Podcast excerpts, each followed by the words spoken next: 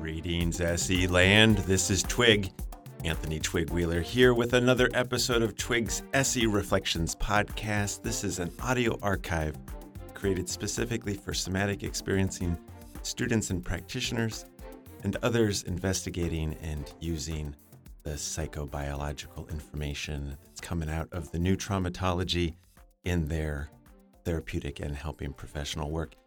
Hi there again. My name is Twig, and I am happy to be returning for a New Year's two thousand nineteen podcast episode that I think I get to legitimately call episode one hundred one. Let's call it one hundred one. My nomenclature got a little confused back there a little bit, and I've been trying to figure out how to get it back together again. So here we are, episode one hundred one of Twig's S E Reflections. And today, today we're going to talk about like one of those New Year-y kind of things. Like, ooh, what do I got to do to do good at what I'm doing these days? And and we're gonna we're gonna call it. We're gonna say something about the practice of being an S E practitioner.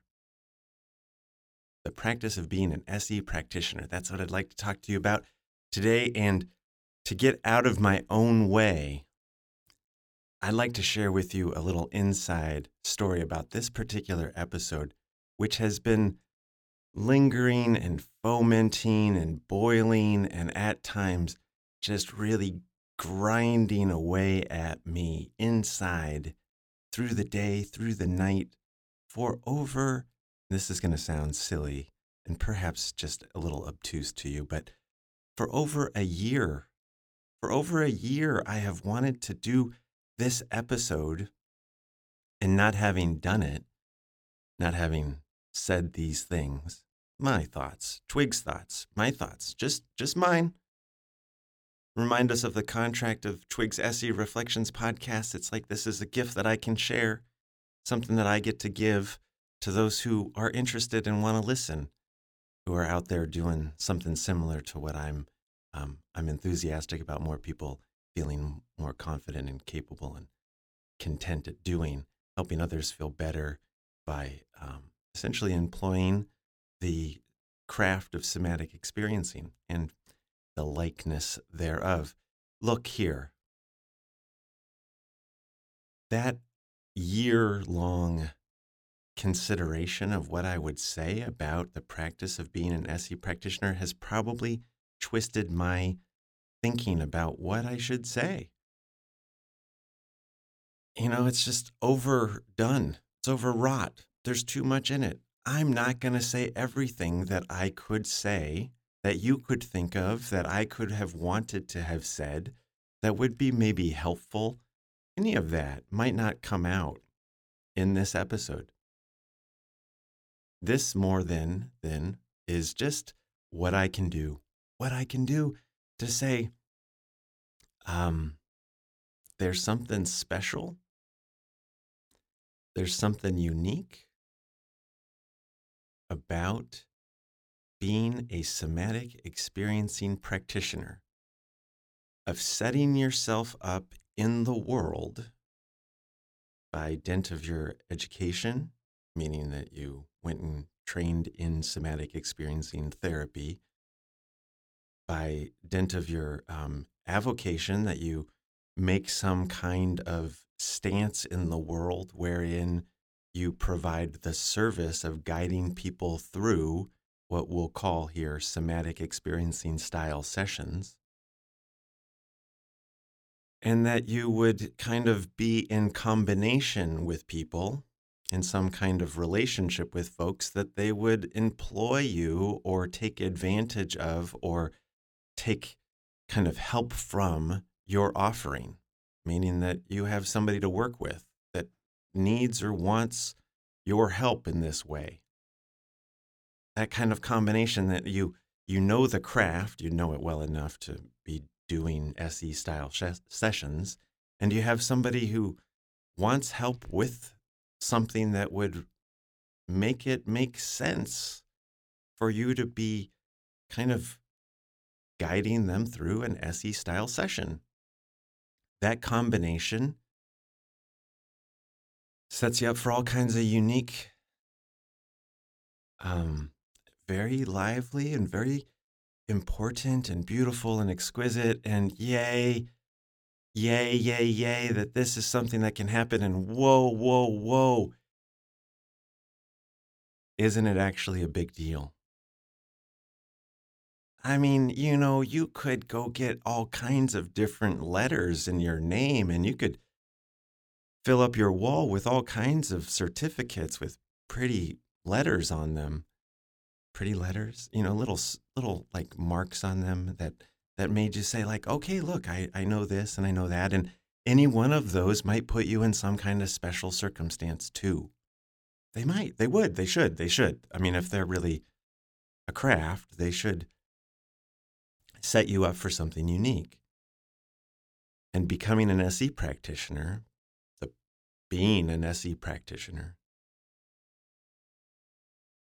well, it's unique.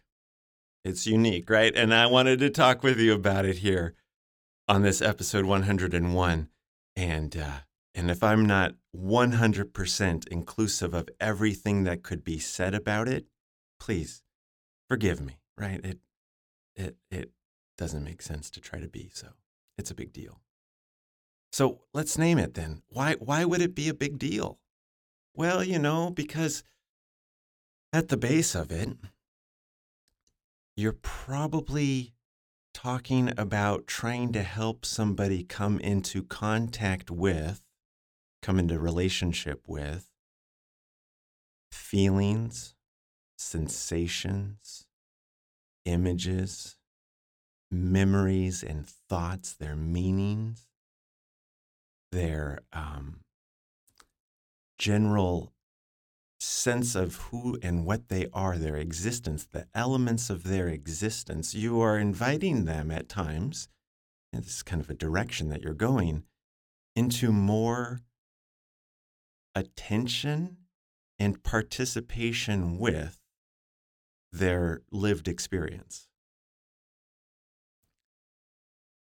Which for those who would truly need a guide, somebody to help them with that kind of activity of being involved and participatory with their lived experience. For those who would want for and seek out and pay for and kind of give over their sense of, I know what I'm doing already, why would I want your help at telling me, guiding me on what to do? Um, a person would probably have something you know, something wrong, something that they don't like, something that they haven't been able to fix themselves, something that their context hasn't helped get better, which is a good way to say if something that's probably not so pleasant, you know, and we could just name the truth. For some of us in this work, we're going to work with folks that have been through the worst kinds of things. Stuff that we don't want to happen to anybody. And of course, folks who have been through the worst kinds of things, they are some of the folks who need our help the most. And understandably, they're also the ones that are most distraught or find themselves most distraught and most pained by their lived experience. And in some kind of relationship, you know, let's just call it a correlation. Who knows how accurate one-to-one it is, but in some kind of relationship to just how bad it's been and how much resource and support and kind of ability to negotiate how bad it's been, having something to do with like how how much it's lingered. The more the bad stuff has lingered, the more difficult it is to negotiate the request to pay more attention to it. There's a bunch of other stuff that gets really, really complicated right inside of here, which is that like there are all kinds of nervous system dynamics that in a distressed system start to express themselves and become essentially organizing or default principles of how this person behaves. Now, they don't intend to do this, perhaps, but perhaps social engagement makes somebody withdraw. Perhaps excitement makes somebody feel fear. Perhaps aggression makes somebody shut down. Perhaps the necessary responses of life, like excitement and aggression and social engagement, make it so that it's particularly difficult for any one person. Any one person who really truly would need some help out of this. Any one person to have a harder and harder time going along with the process of what it would take to help them come out of it. I mean, I guess that's the way that I would have to say about that, right? It's not the way that I want it to be. It's not the way that you want it to be. It's not the way that they want it to be. But the truth is, in some way, the more distressed we are, the more bad things that have happened to us, the more we need help and support and guidance on what we should be doing with our attention so as not to reinforce the same psychobiological patterns that our nervous system is already reproducing that is making us continue to feel as though the bad stuff is continuing to happen.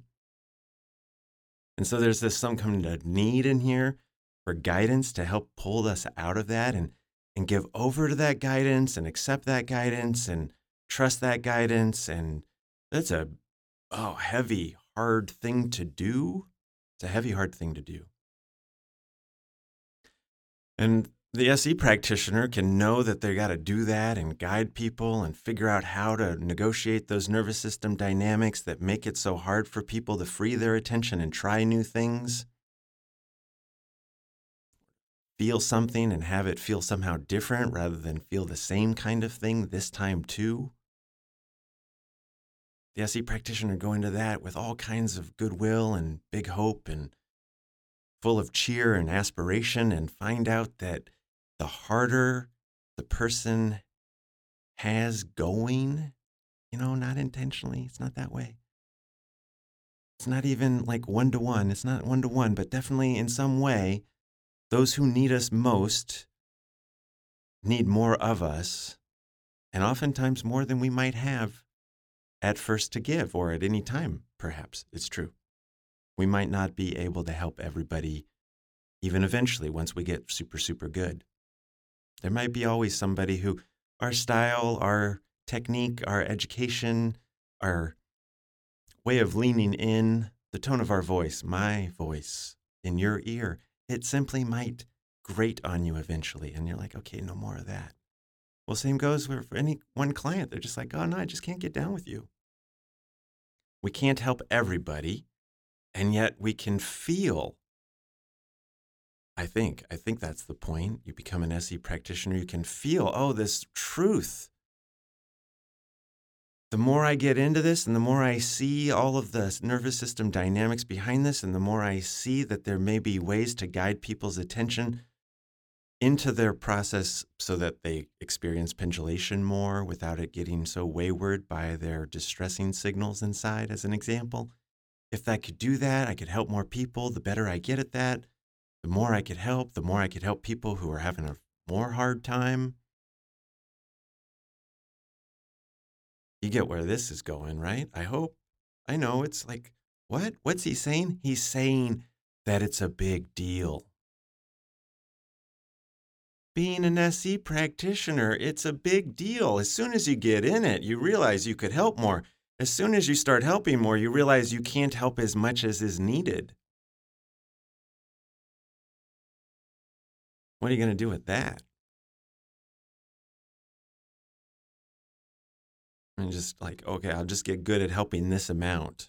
I'll just like only help people this amount, and then like I won't, I won't, I won't, uh, I won't figure out how to get better at it. Oh no, no, no, no! When it gets that heavy. When it gets that complicated, when it gets that much distress in the room, I kind of lose my way. I'd have to do more personal work in order to be able to keep my wits about me to negotiate that very, very, very nasty, difficult conversation with this client about this bad thing that happened to them that makes them want to jump out of their skin and fly off the roof. And I, I can't, I can't figure out how to get there with them because, of course, there would be all kinds of things that we would have to get better at. and become more comfortable with and become more sophisticated with, and that we'd have to we'd have to get we'd have to become better and better to be able to handle those harder and harder situations. And so then in this way, I could come to come to a question for you, listener, dear listener, my friend and colleague, who I could at any point, any point, we could be in the same place in the world and suddenly be talking to each other. It'd be great. Come up and say hi. Please do. You and I, we're out here and we're like, oh, wait a second. If I can help in this way, then I could help more. Oh, wow. If I can help more, I, I won't be able to help as much yet. I'll have to, then that, that would call me into a practice of getting better at something. Or would I abandon that with a title, with a plan, with a limit on my help, with an explanation of what's going on with you, with a a little organized, oh, just do this and you're going to feel better. See, don't you feel better? Oh, you do. Just do that every time that you feel not so better, and then you'll feel better. Or do you, you, you, dear listener, do you have, do you have something going on inside that's making you wonder? It's like, well, wait a second. If I could understand these dynamics going on in people's distress patterns, their wayward signaling of their autonomic nervous system that is kind of influencing their neuroception in such a way that just it makes it very hard for them to change their relationship dynamics because they hear threat in everybody in their relationships simply because they're kind of tuned toward listening for threat because they still feel threatened. And not just from the fact that right now their current lives have kind of signals in them that reproduce the sense of threat, but because the sense of like, some threat happened in the past, and probably in this example, it's a lot of threats happened in the past that led this person's nervous system to become conditioned to the sense that they're perpetually under threat. What would they do if they didn't have that sense of threat? Would their relationships still go the same way? Would they stay in these same relationships? Would they be able to change either the relationship or their relationship to the relationship? You you could be going into wondering, could I figure out those signals? Could I figure out how to talk to people in a way that got them interested in the process of relieving those signals rather than simply naming that those signals exist, which I can say is helpful for people. It's good to be sensitized to what's going on, to be psychobiologically informed, like, oh my gosh, that's why I'm acting this way. Oh my goodness. My nervous system is kind of like high-wired to kindled in order to kind of be overly activated. Oh, wow. Oh, you mean there's a way that that could become less of that? And if it could become less of that, could it become even less of less of it? Could it become like a lot less of it? And it may be, it's true, that it's not so easy to get folks who are having a harder time to figure out that you might be able to guide their attention through that. And that's part of what requires your growing expertise. And yet inside the question, are you up for that? Are you interested in that? Is that of interest to you? Because if it is, my friends, you should know by now that that's going to take a hell of a lot of work. I mean, it's going to be hard. Uh, it's going to be not so fun. There's going to be a, ah, there's going to be more discomfort. You, you could at any point here pull off. You S E practitioner by now, you're, you're a student, you're about to get your S E P.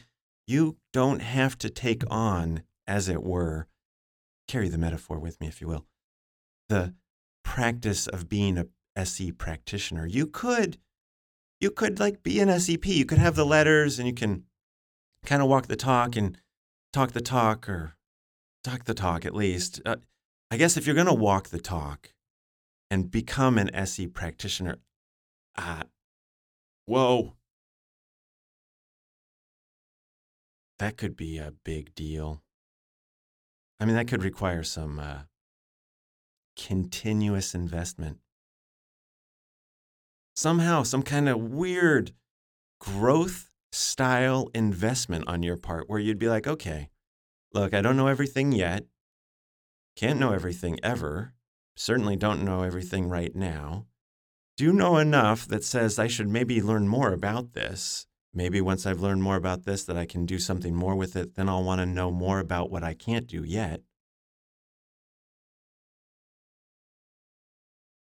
And where is that all going to go? I mean, where's all that going to lead to, right? Well, let's name out some of what goes along with being uh, like a practitioner of a, being an S E, like having a practice of being an S E practitioner. It's like, one is you, you're going to have to hang out with people who are having a hard time. that That's like part of the definition. You're going to have to be willing to hang out with people who are having a hard time. I mean, you can have the title and not do that. You can have you can hang out with people who are like um, just uh, on their growth cycle, which I, I'm down with. Any of these options, these are all options, and and there's there's like some being a practitioner kind of role with all of this. But if we get down to the nitty gritty of it, right, my friends, like what would it be to be like practicing being an S E practitioner, to like have a practice of being an S E practitioner, and mean that you were in it and you were letting yourself be in it and you were accepting that you were going to spend time with people who are having a hard time.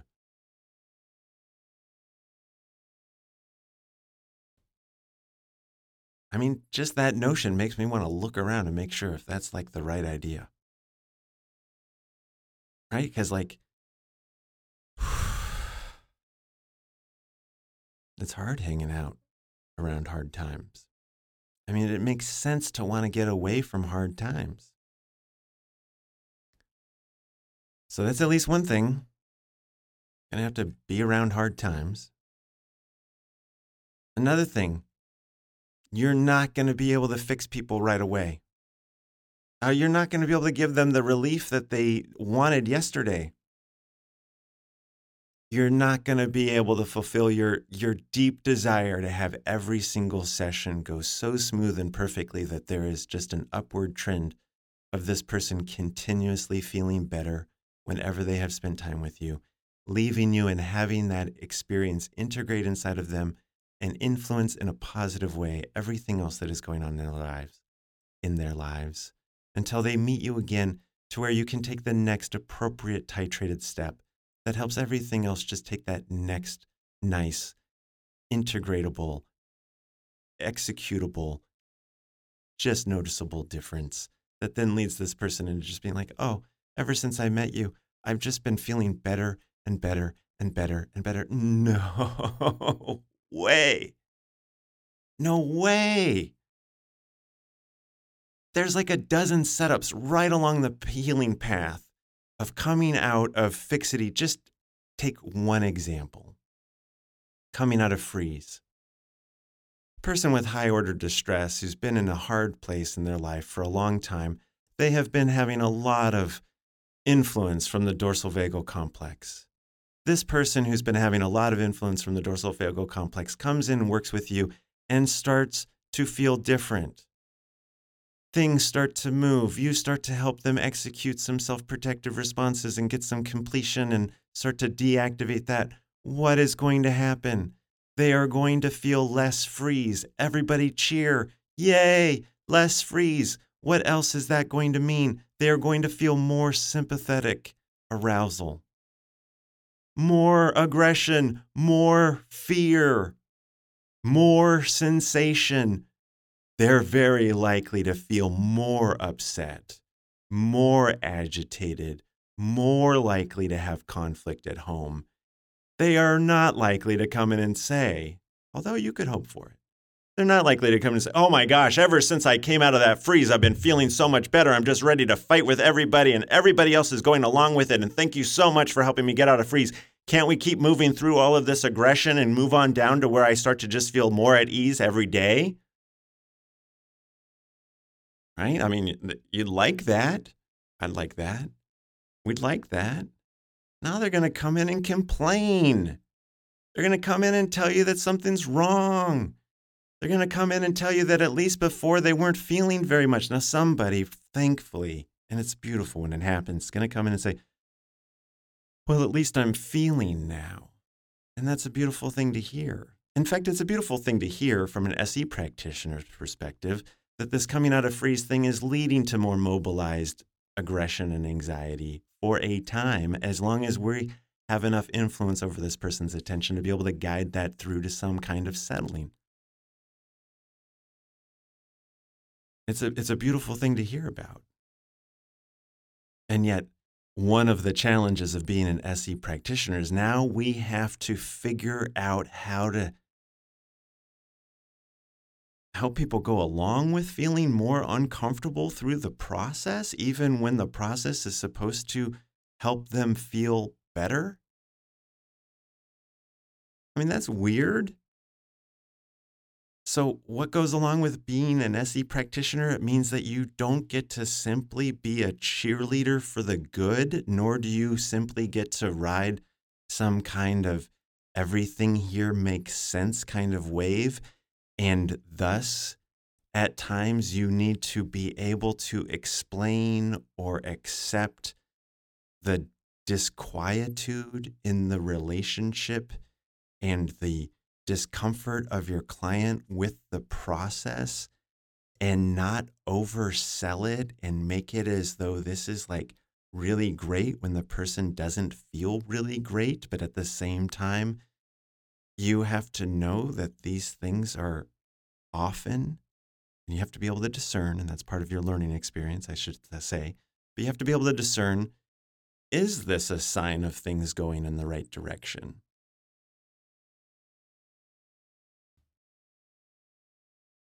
Wow.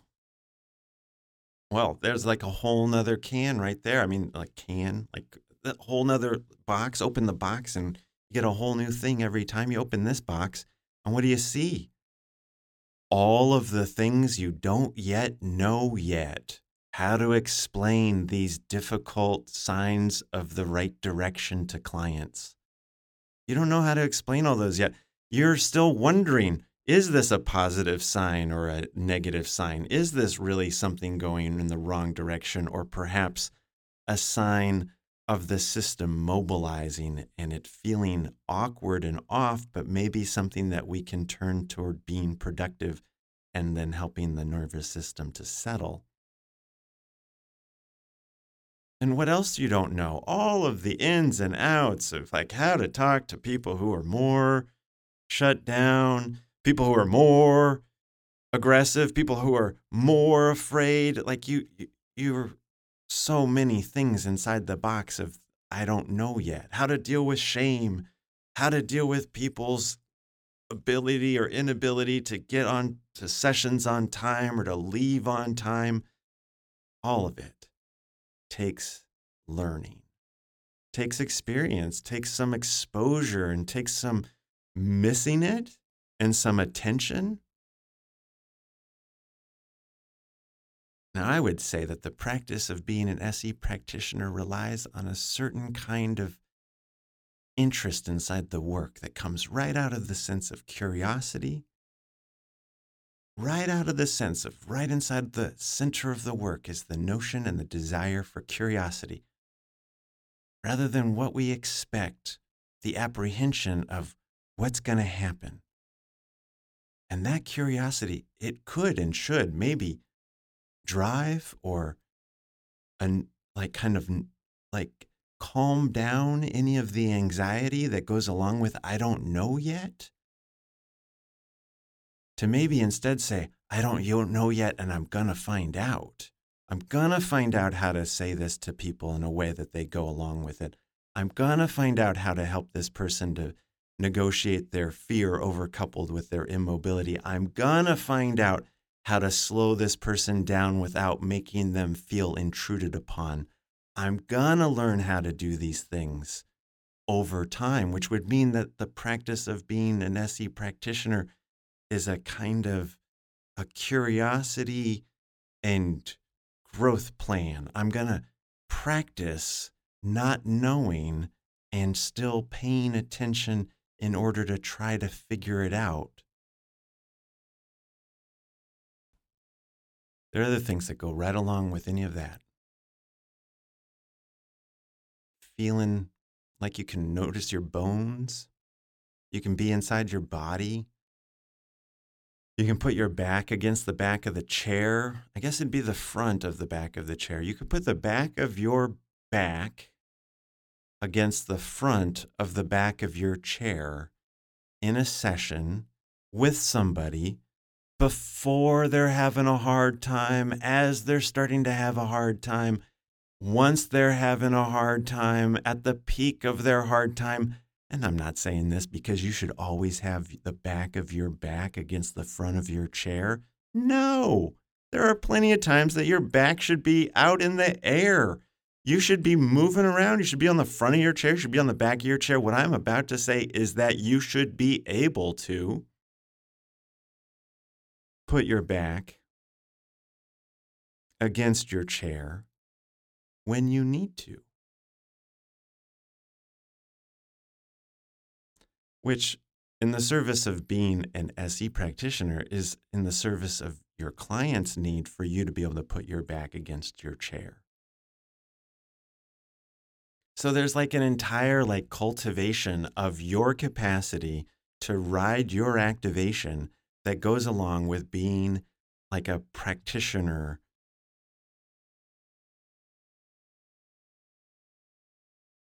What, I mean, whoa, my goodness. Like we said at the beginning, it's a big deal. It's a big deal. I mean, you'd have to like do your own work. You'd have to figure out which of your like responses to things are your triggers and which of them are your spontaneous reactions, and which of your triggers could you relate to in such a way that you could at least modify their influence on your behavior in the moment, so that when you're getting upset by something that one of your clients is saying, you can calm yourself down rather than get upset in a way that then influences how you speak to them. Keeping in mind that the people who are coming to us for the kind of help that we have to offer and we are offering, those are the kind of people who are going to, by, by exquisite degree, pick up on our responses.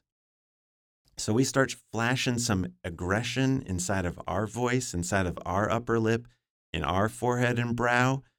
Whoa, our clients, they don't even perhaps know it. Some of them are going to be super conscious of it. Some are going to be unconscious of it. They're going to pick that up just like any other mammal would. And some who have been through extreme distress or bad things that happened, particularly interpersonally with other folks, are going to pick it up to fine degree. We don't want, you don't want, us S E practitioners don't want that stuff influencing our tone of voice when it doesn't need to. So there's like doing our personal work to just kind of like, you know, get the get the mainstay of all that. I know, guys. I mean, really, come on. We it happened to us too, right? These these things happen to us too by degree. Thank you. Not everybody had it as bad. Oh, isn't it good to know? And I know, I know the truth. Ain't none of you walking around out there like, oh, I just feel super good all the time. Ain't none of you likely ever gonna feel that way. That'd be a weird feeling. I feel good all the time. No, more pendulation coming your way. That's what I'm hoping for. And yet, we come into this work and we've got plenty of baggage, right? Just like any client could be, we are our own, we are clients. We are clients. Just as much as any client is our client, we are the client of somebody else. And there are plenty of at the surface level things that we need to do our own work in order to relieve so that they are not overly influencing our sessions, when all they would be doing would be influencing our clients' behavior, and our clients don't need that. It's not part of the practice. Our, our practice is to kind of guide the clients into relationship with what they need to complete. And so we've got like some kind of range. I kind of named it a little bit. Just I named three points. Things that don't bother us anymore, things that bother us but we can do something about them, things that bother us and influence our behavior without us really being able to stop that. We'll, we'll now just name that as a scale, because like we could be more or less aware of any part of that, including things that bother us, influence our behavior, and we only wake up to the fact that they were influencing our behavior an hour, two days, two weeks, two years later. Our task is to see it in the moment and go like, oh, wow, I, this is, this is, uh, this is riling me up. I got to be able to put my back against the chair here, calm myself down in the right amount, the right way, so that I can uh, give the appropriate accompaniment to the person who I am in service of right now. That's the request of the practitioner. Well, you can't do that yet? Me neither sometimes. Whoa, look at that. No kidding. Yes, true. Particularly in the past. I mean, in the past, I'd just, I'd, I'd get way too riled up. I'd, I'd get mad. I'd say something. I'd get excited. That would be my big thing. I'd get excited. I'd be like, oh, yeah, that's it. Feel that. Feel that now. Oh, yeah. Oh, yeah. Pay attention now. No. Client doesn't need that. They need the appropriate amount of cheer, the appropriate, just right amount of positive reflection, as named out in an earlier podcast episode on Twig's S E Reflections, the just right amount of positive reflection. They need that, but that requires us to be able to contain, kind of relate to our own reactivity that might be going on in the session. Whoa, I mean, you're just going to pull that off in the moment? That doesn't need some other kind of work? No, that's why it's a practice. Whoa, did we say it was going to be hard? Yeah, we did. So what would, you'd have to do self-care? Oh my goodness, to like be able to pull yourself back in the moment of getting triggered in a session because of somebody's distress and you're trying to fix it rather than let them roll through it. Not saying that you shouldn't try and fix it sometimes. Not saying you should try and make everybody roll through it. Saying that you should learn, you're going to have to learn when to discern, oh, this person can handle this. I need to let them go on through this. Oh, this person needs more support. I need to give an appropriate amount of support here.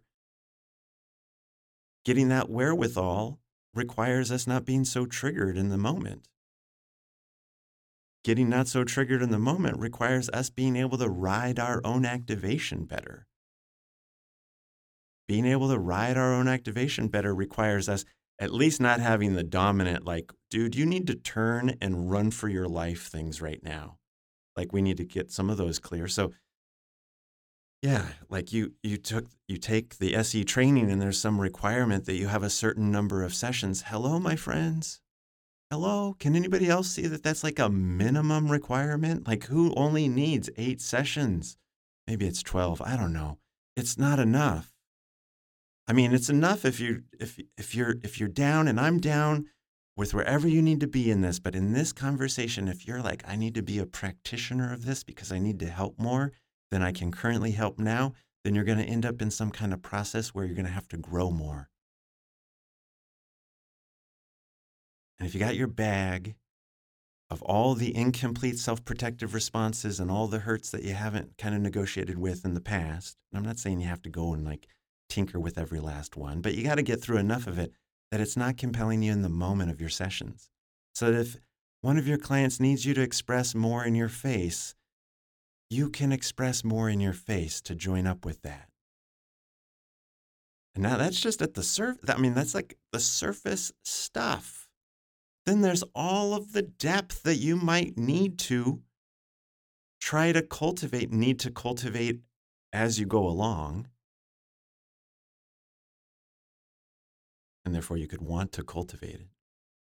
Because if if you're going to like improve, I mean, if you're going to help more, if you're going to help more people who you were unable to help before, because now you're getting more awareness on how to communicate and how to guide more challenged people.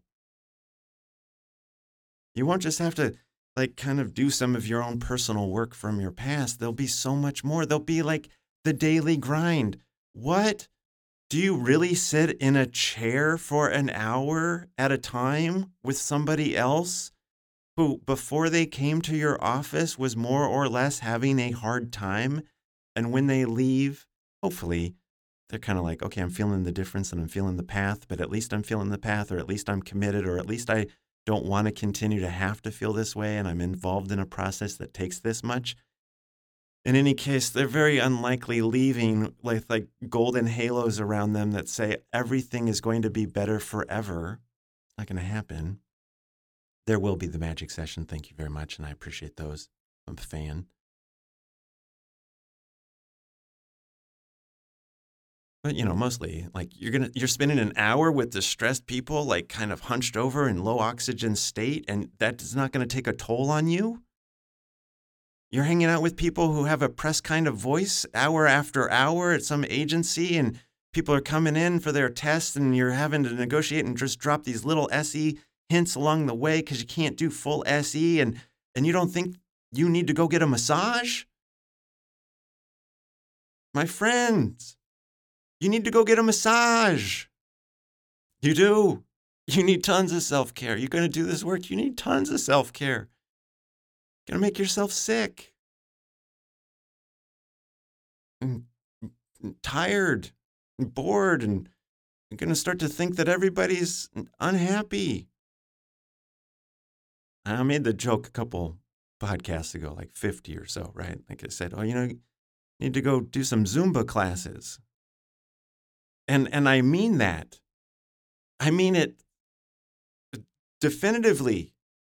If you if you If you realize, if you hang out studying trauma, if you hang out with traumatized people, if you are accompanying and mirroring folks that are in distress, trying to guide them toward having more openness and well-being, but you can't just be open and express your well-being in front of them, or you will put them off.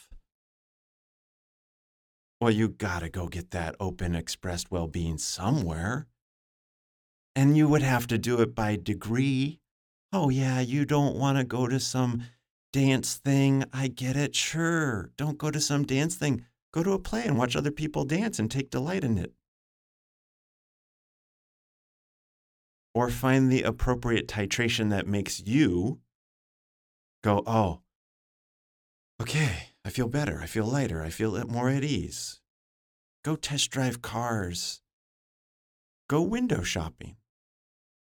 Go hang out with a friend and have a cup of tea. I don't know what it is, but in there, you got to see that if it's like I just go to work, I go home and I take care of other people, and there's a lot of noise going on around my life, and I got to deal with this and I got to deal with that, and I listen to podcasts while I'm driving, and it's all good. My friends, I love you. I'm busy too. It's kind of ridiculous.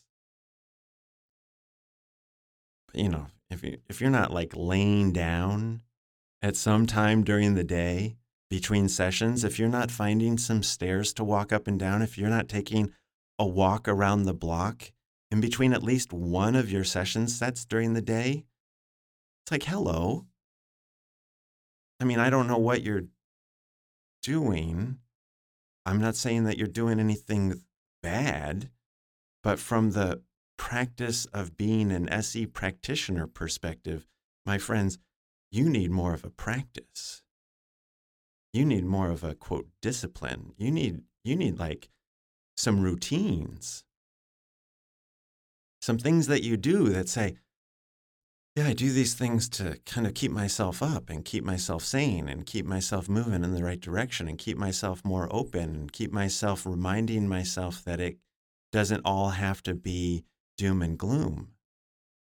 And I'm not saying all your clients are always doom and gloom. I'm just taking the example that as you get deeper into this, you start having the opportunity to help people who have had harder stuff happen to them.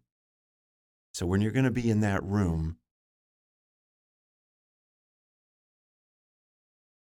when you're going to be in that room where, like, eventually, and you could, you could, you could be in that room unintentionally. You could sign up for it. You can get there upon arrival.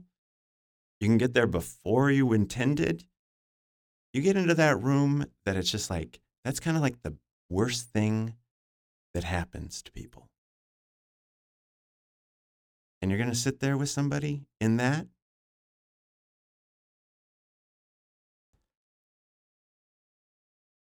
You, you know, like, uh, what well-being are you rested on? How much sleep are you getting? Do you eat food that helps you ground before you go into something like that? Now, you don't have to have that quality of attention and sincerity for every single session. You don't. In fact, that would be really hard and uh, require a huge practice. Uh, Some of the assistants, as an example, know that quality of a practice because when they go to the S E training and they offer sessions and they're working early in the morning, then attending to the students through the class, attending to sessions oftentimes at lunch, again the class, oftentimes a meeting with their associates and the assisting team, and then they're doing sessions in the evening.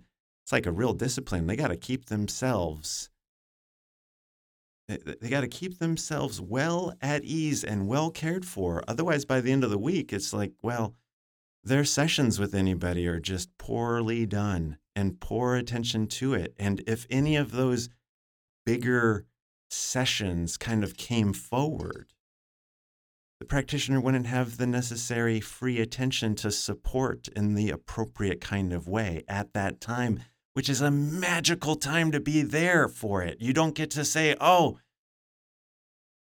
I didn't do my yoga yesterday and today, and I'm kind of all tightened up, and I'm not in the right mood for this, and wow, I guess you're bringing this forward, but I'm not signed up right now, which, of course, will need to happen at times. But if, if, if, we're, if, we're, if we're joining up on the practitioner task of being an S E practitioner, it's a continuous investment. It's a continuous representation of the fact that, like, this is what I'm doing. This is what I do. Some part of my week requires that I give exquisite attention to somebody who could require exquisite skill in guiding their attention through things that would naturally make anybody want to get away from them. I need to be clear of mind when I go in to do that. I need to, like, have some uh, some sugar in my blood, as it were. You know, I need to not need to go pee all the time because I've been drinking too much caffeine, as one example. I need to think about my lifestyle and the choices I make the night before so that I'm prepared for the day after. All of that becomes part of the uh, practice of being an S E practitioner. And I've got to tell you, I'm not always up for it. Personally, me, Anthony Twig Wheeler, no thanks. Whoa. Oh, no way. I have too much work. I mean, it's a grand and beautiful thing to do. Day after day, week after week, month after month, like attend to people who are, when they are not in your presence, they are still being influenced by your attentiveness to their process. You know, and, and here we get into a whole nother thing, which is more classic, but it's a whole piece inside of the S E part of being a helping practitioner, wherein you're like, am I going to be available to folks when we're not in session? Am I going to do kind of like, quote, attachment style work where people can kind of attach to me and and kind of be able to access concern and response from me when they need it rather than on a time schedule that we pre-propose together? What kind of relationship, all of that that you set up, it has a lot to do with how you you know, kind of cultivate your life. And, uh, you know, let's, some of us have more of that kind of steady state attitudinal position to give to clients, and some of us are just really not very well suited to that. I wasn't super suited to that, so I became more of a massage therapist originally, right? As an example.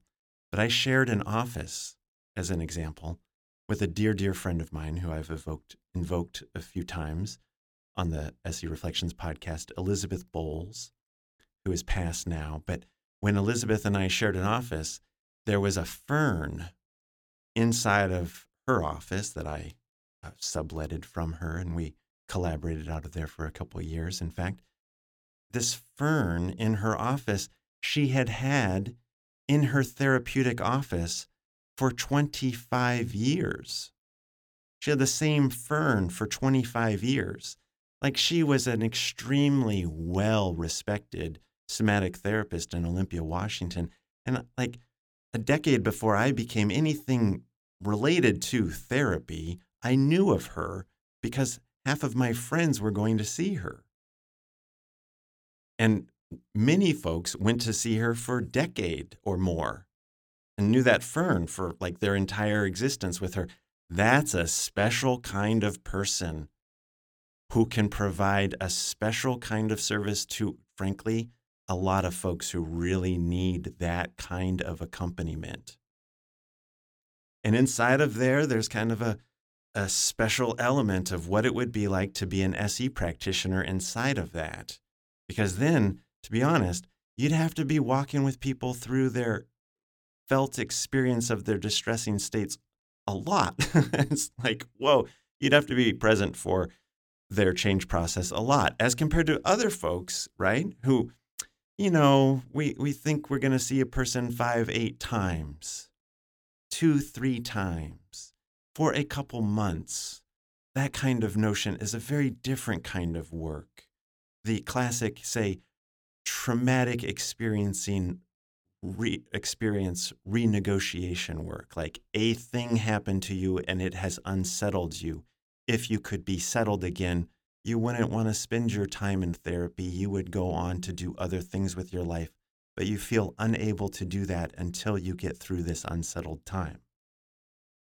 It's a very, these are very different kinds of like offerings. And you, dear listener, are probably clear and getting clear. You will need to get clear on what your particular style and what your offering is. No matter what your offering is, though, you may have to be there for somebody in the midst of this kind of like, this is raw moment. This kind of like, oh my gosh, this is terrible.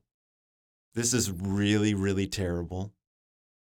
This is a terrible, terrible thing that we're having to talk about right here. We wouldn't want this to happen to anybody, and here I am talking to somebody who this happened to. Maybe simultaneously to that, this is naturally reminding me of other terrible things that I either know about or that have happened to me personally.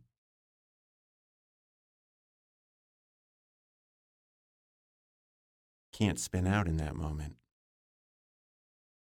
I mean, you can realize in that moment that you're not appropriate for the task, and you can look for the way to guide this person toward um, a more appropriate kind of work for your level of practitioner experience.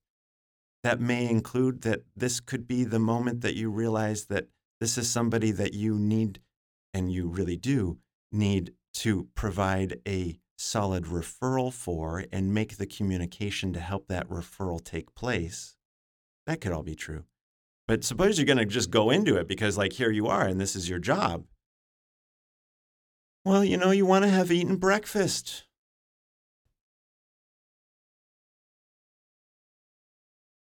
Now, in the I'm not always up for it kind of thing, that's true. That's an Anthony Twig kind of thing. I'm not always up for it. I'm not, as an example, an open practice S E practitioner right now. It's it's not right for me right now. I can't share the quality of attention that would w- which would be asked for from me in the average session, or even in the like ex, ex, um, like the unique sessions. I can't do that right now because my attention is very much occupied by these other kinds of activities, like this website development stuff that I'm doing with S E Reflections, or the teaching element that I'm doing in my consultations, or even the artistic element that I'm trying to do with my Creative Commons, uh, uh, better said, um, cultural animator little productions company, Crack in the Concrete. Like all of that, it's just consuming my attention in such a way that if I'm attending to people in distress, I can't do both. So years ago, I had to make the choice that I was going to, at least for some time, put down the role of constantly being an S E practitioner and constantly being available for that quality of attention with people, to where, you know, you get in on a heavy session with somebody and you're going to end up paying attention to them for weeks afterwards in the back of your mind all the day, all the night, until you know that something has changed to help that resolve. And if you don't do that, that's cool, but that's definitely what I do. I go through the big heavy with somebody, whether it's complete or incomplete, it's like they're like a, a piece of my life for weeks to come, even while I'm doing all of the good boundary work to say, look, my life, their life. It's still going to be there. So I can't, I'm not all signed up for it, right? So I don't, I don't make myself available in such a way. And to be honest, like I have a couple times. And I didn't do a good job. I didn't. I simply didn't do a good job. I work with a few people who don't have the big heavy, who don't need me in that same way.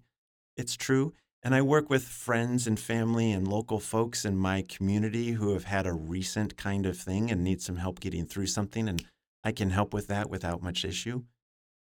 But like maintaining the practice of being an S E practitioner, I was like, wow, I can't do this right now. Now I get to do all kinds of self-cultivation.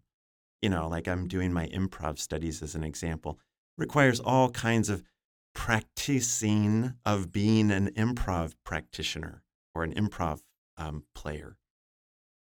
But uh, phew, it's not the same thing.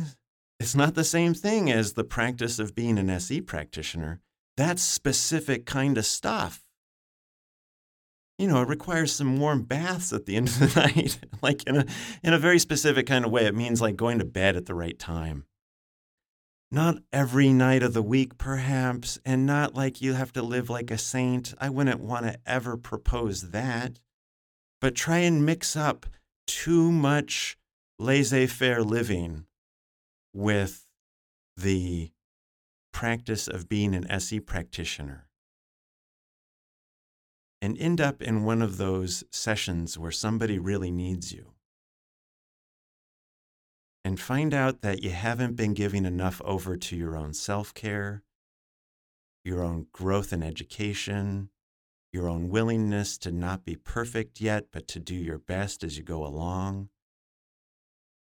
End up in that moment that it's like, this is actually what it, where it mattered, that you did everything else that would get you to where this person would be up for sharing this moment with you.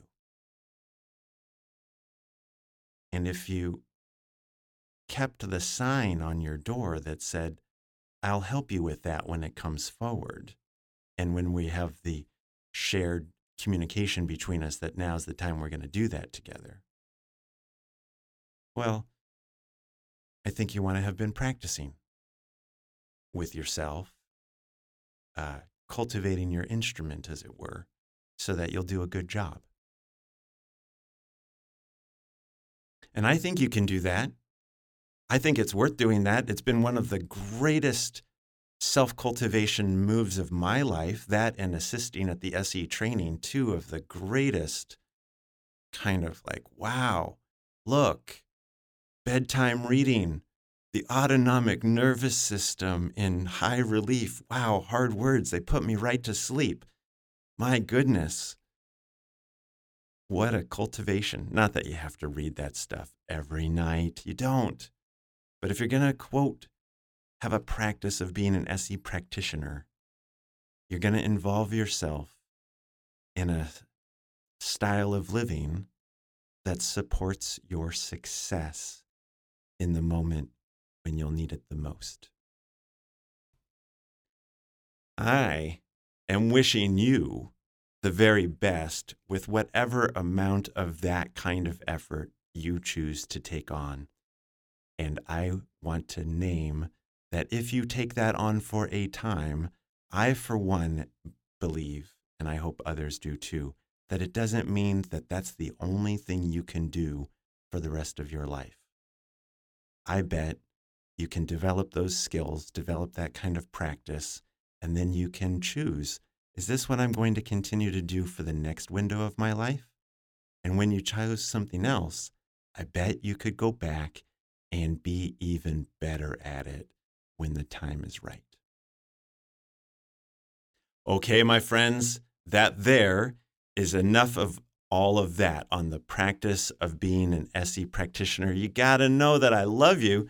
Being out there, I'm cheering for you. You will find me at S E reflections dot com, where there's just a ton of really great stuff going on.